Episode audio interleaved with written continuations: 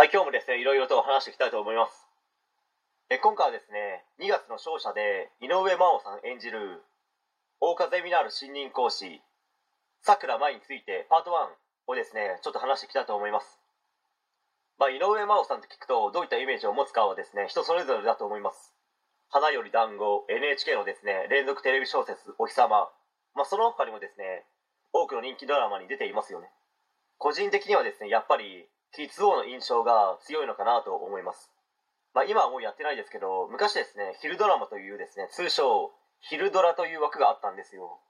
まあ、今の20代後半ぐらいの人たちはわからないんでしょうかね。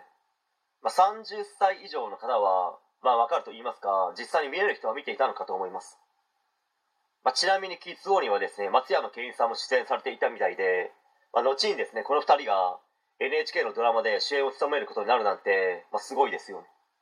まあ、人生においても特別枠なのかなと思ったりもします。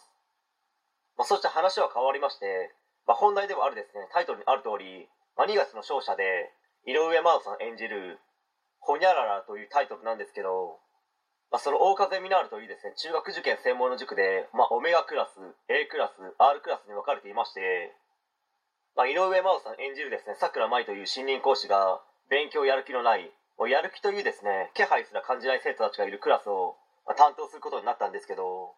まあ、仮に自分もですね現実社会において中学受験をすることになりこの大風ミナールのようにですねオメガクラス A クラス R クラスがあった場合これ 100%R クラスなんですけどもう混じりっ気なし純度100%の濃度で R クラスですけど現実社会でそんな子供がいた場合ですね全くもって笑えないんですよ、まあ、それはもはやですね恐ろしいと言ってもいいぐらいの多額の費用がかかるからです、まあ、気になる方はですね中学受験費用と入力し検索してみてはどうでしょうかね。まあおそらくですね嘘だろうとかマジかよと高すぎだろうという言葉を発しながら7度見か8度見ぐらいですねするかと思います。特に小6の時の費用はですねえげつないレベルですね、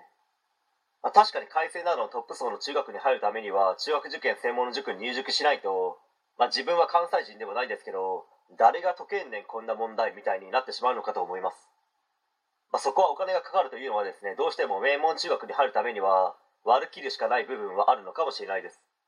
ただですね名門中学に入ってからといって全員の将来がこれで保証されたとか安泰だなんてまあ一切ないですけど、まあ、パート2では井上真央さん演じるさくら舞は R クラスを担当するのは適任なのかどうなのかについて話していきたいと思います。はい。え今回以上になります。ご視聴ありがとうございました。できましたらチャンネル登録の方よろしくお願いします。